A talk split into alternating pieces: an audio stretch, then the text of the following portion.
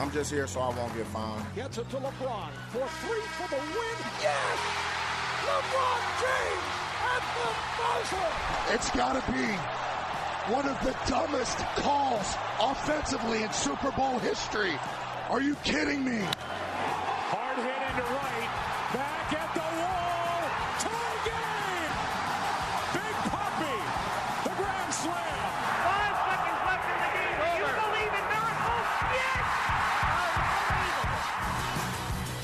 Okay, so US Sports, Donnie's in studio. Hello. Well, Joe, Here we are. It's the end of the NBA season. It's the start of the baseball season. There's Hall of Fame things to talk about. We're going to start with uh, Golden State Warriors. Uh, so, Golden State Warriors are uh, chasing history, I guess, is the point here. And maybe they're chasing hit history in the regular season at the expense of the playoffs. Is that the big narrative going on at the moment about the Golden State Warriors? this is a big question. We've talked on the, in this slot a few times about the Warriors and their quest to defeat the Chicago Bulls. The 1995-1996, their record of 72 wins. Well, they've matched it Sunday night. They beat San Antonio, wow. and t- tomorrow night they have a date with history. The Memphis Grizzlies will arrive in the Oracle Arena. The And- Memphis Grizzlies Yeah. sound like just the kind of guys who are going to spoil a party. You know, the, and uh, NBA American sports franchises are often on a journey. So uh, basketball got really big in Canada in the '90s. So they said, let's put a team in Vancouver, big hockey town. Okay. This is a, at a weird time in American sports or North American sports where NBA franchises are moving to cold places. And hockey franchises are moving to places like Phoenix and Florida. so anyway, the, they they they opened a franchise in uh, in Vancouver called the Vancouver Grizzlies Okay. this team does not do well. And after five years, people in Memphis, Tennessee are saying, hey guys, why don't you, uh, we're looking for a team. Why don't we take these Grizzlies off your hands? So now we've got the Memphis Grizzlies. Are there many Grizzlies around Memphis? I don't think there's many bears. It's not a big bear scene in, in Tennessee, you know. Tomorrow night's the last game of the regular season, is that right? We wind up tomorrow night. okay, so it's all or nothing. They've tied the record. Mm. Tomorrow is their date with history. Exactly. And, you know, it's been a real grind down the down the stretch. They've lost some games. The Warriors have lost some games to some bad teams. They've lost to the uh, Minnesota Timberwolves. They've they've every team is sort of treating this their game against the Warriors now like it's their sort of NCAA Super Bowl, let's say, Sure. to mix sporting metaphors. So it's it's they've really had to like struggle for, to get there. Now it looks like they're going to do it, but the question is, here we are on April 11th, 2016. The season won't be over for another two months. If they go the distance, they're going to have to they'll be playing for another two months on the road. You know And these guys are on the floor. exactly. Meanwhile, cleverly, mm-hmm. a team called the San Antonio Spurs, old wily veterans, teams a team that's won five NBA titles in the last 15 years. Yeah. They know what they're doing. They've been quietly resting their guys, including last Sunday when they played the Warriors. They just said, "You guys, we'll give you this one. We'll meet you again in May and June, and we'll see how much that record stands to you." Joe, I am a fan of the Patriots, the New England Patriots, and we were a team who flirted with similar sort of bouts of history, feats of history. Sure. And we in the 2007 8 season we did it. We we went undefeated, 16 and 0. But in that pursuit of history, we stumbled at the last hurdle. Eli Manning.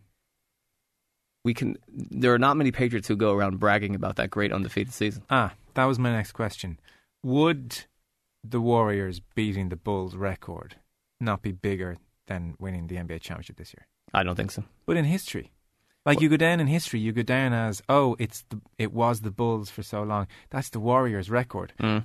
Your achievement in 2015-16 is then mentioned until the record's broken again.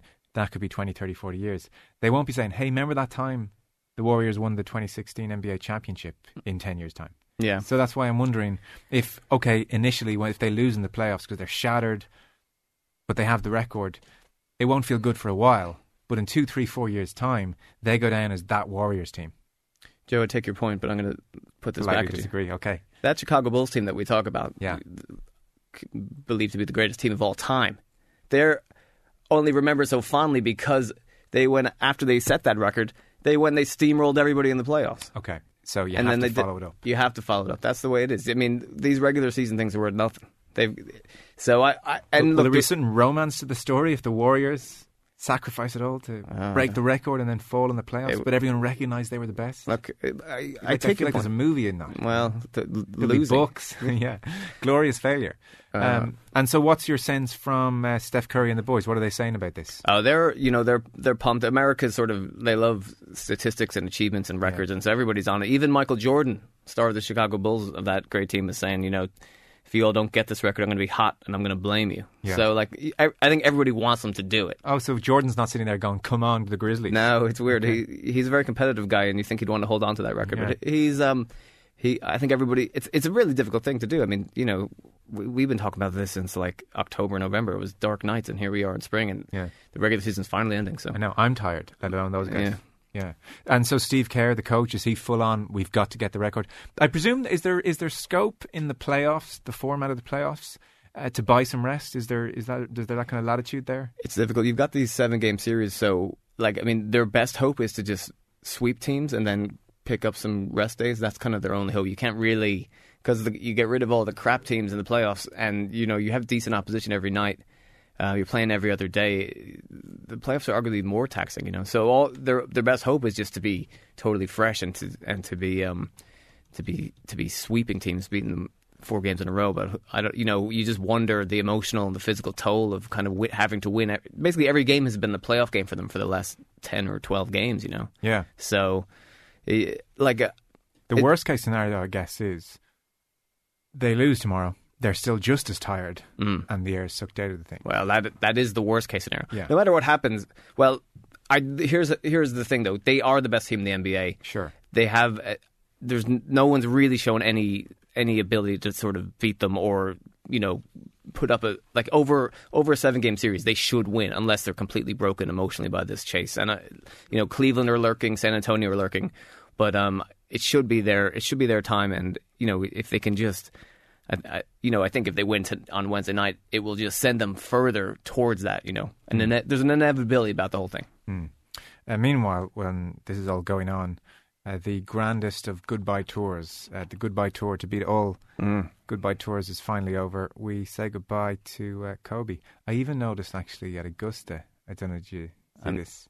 No, go on. It's obviously a Nike thing. Mm. You know, there's a lot of inter uh, sport support for each other. You know, like Paula Radcliffe's retweeting. Mm-hmm.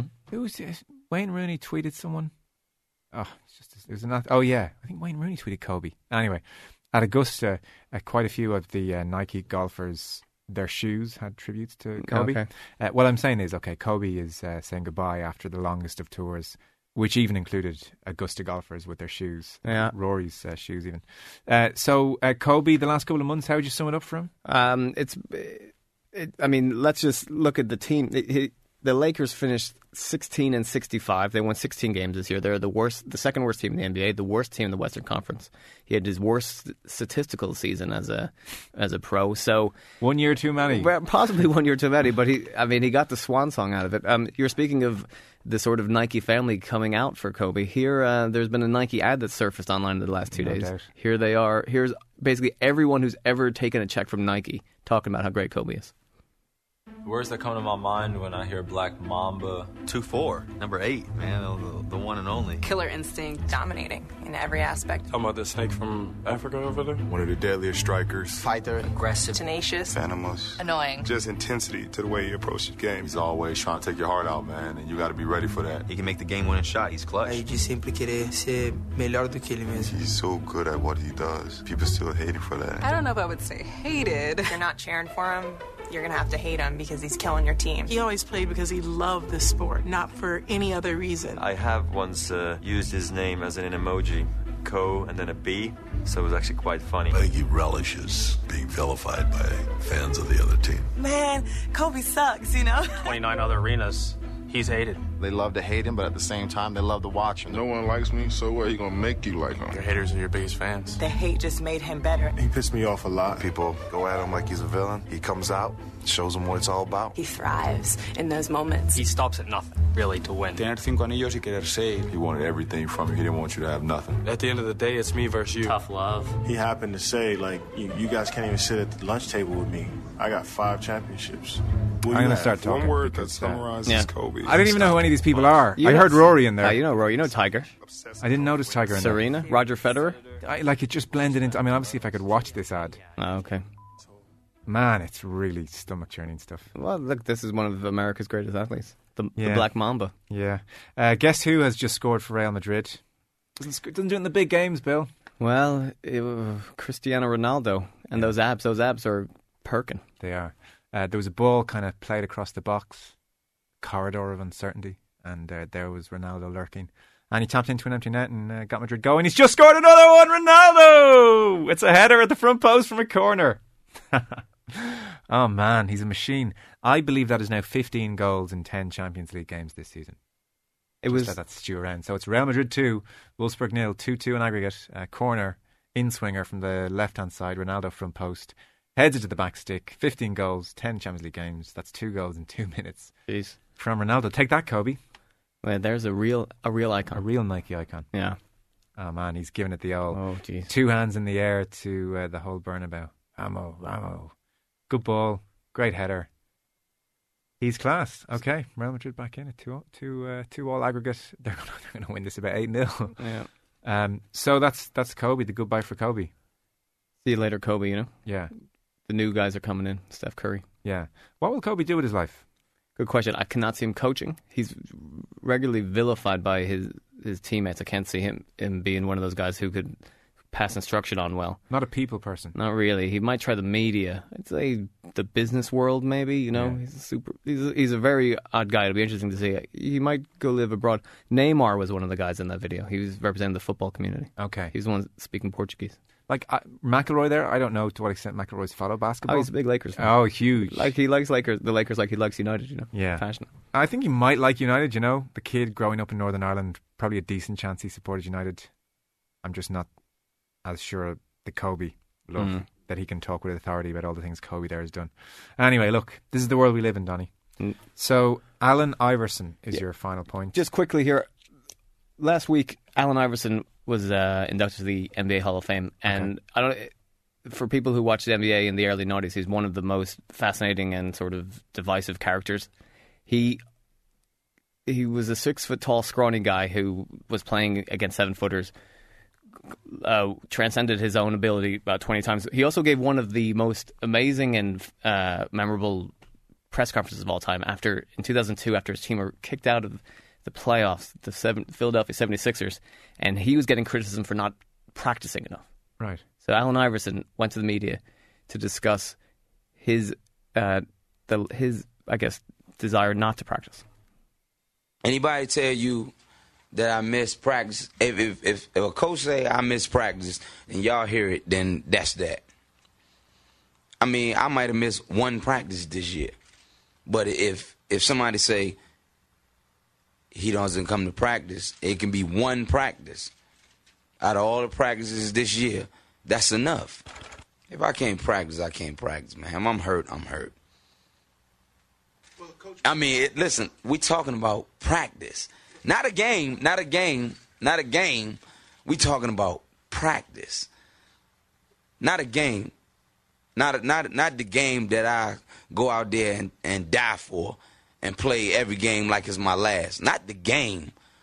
When you come in the arena and you see me play, you see me play, don't you? Absolutely. You see me give everything I got, right? Absolutely. But we talking about practice right now. But it's an issue that you're We talking about practice.